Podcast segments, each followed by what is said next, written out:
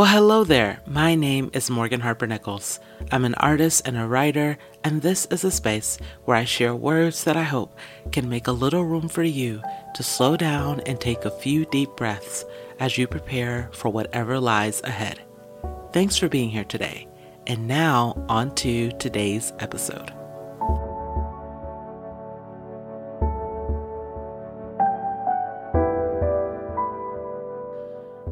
If your Monday is off to a slow start and you feel that you're lacking in energy, or you just feel that you're slowly trekking toward the end of the year, here's a little reminder to give yourself permission to dream, even here.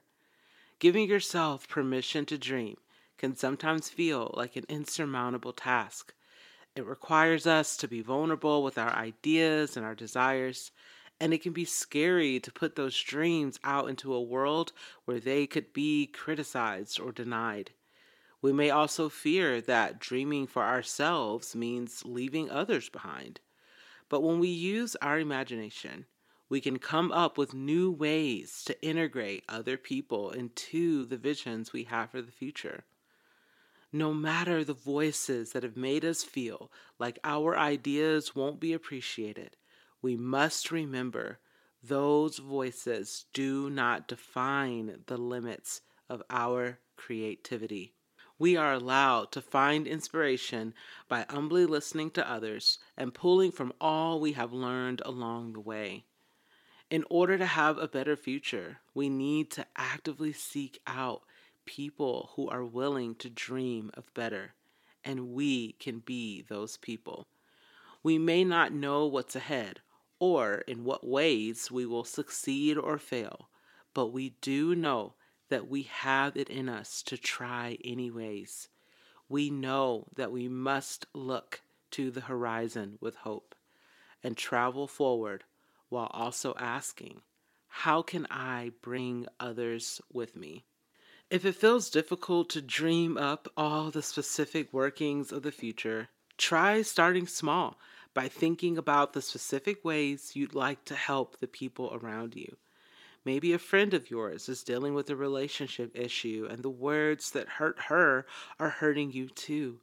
Perhaps there was a story of tragedy that you read years ago, and while you may not have been able to help at that time, the story has stuck with you. You may not have the exact solution for that friend, that family, or that community, but the feeling you get when you consider those around you it's proof that your dream for the future can be about something so much bigger than yourself. Keep these stories close. Look to them when you find yourself afraid of the critics. Remember them. Oops. Remember them when you ask yourself, what's the point of all of this? When we take the needs of others into consideration, we can do all of this without inserting or ins- oops. When we take ah, when we take the needs of others into consideration, we can do all of this without inserting or centering ourselves in their stories. We can dream of creating a project with someone in mind without turning that person into a project.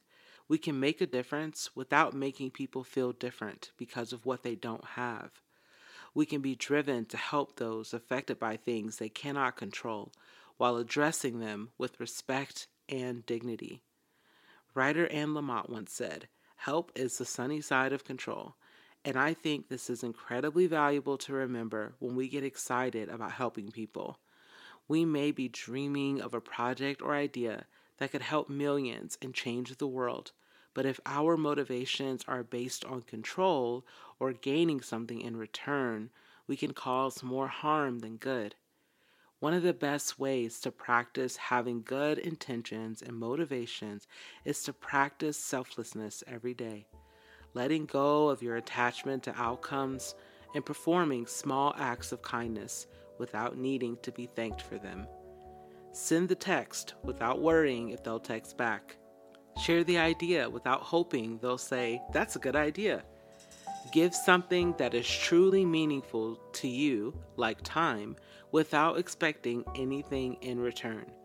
Dream a dream of the future that makes things better for others without needing to take the credit.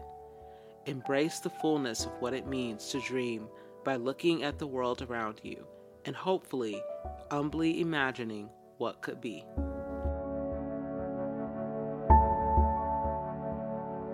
Thank you so much for listening. And before we go, I would like to leave you with a question. You can either journal about this or just carry it with you throughout the day.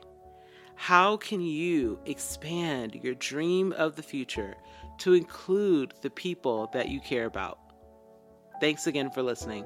I'm Morgan Harper Nichols.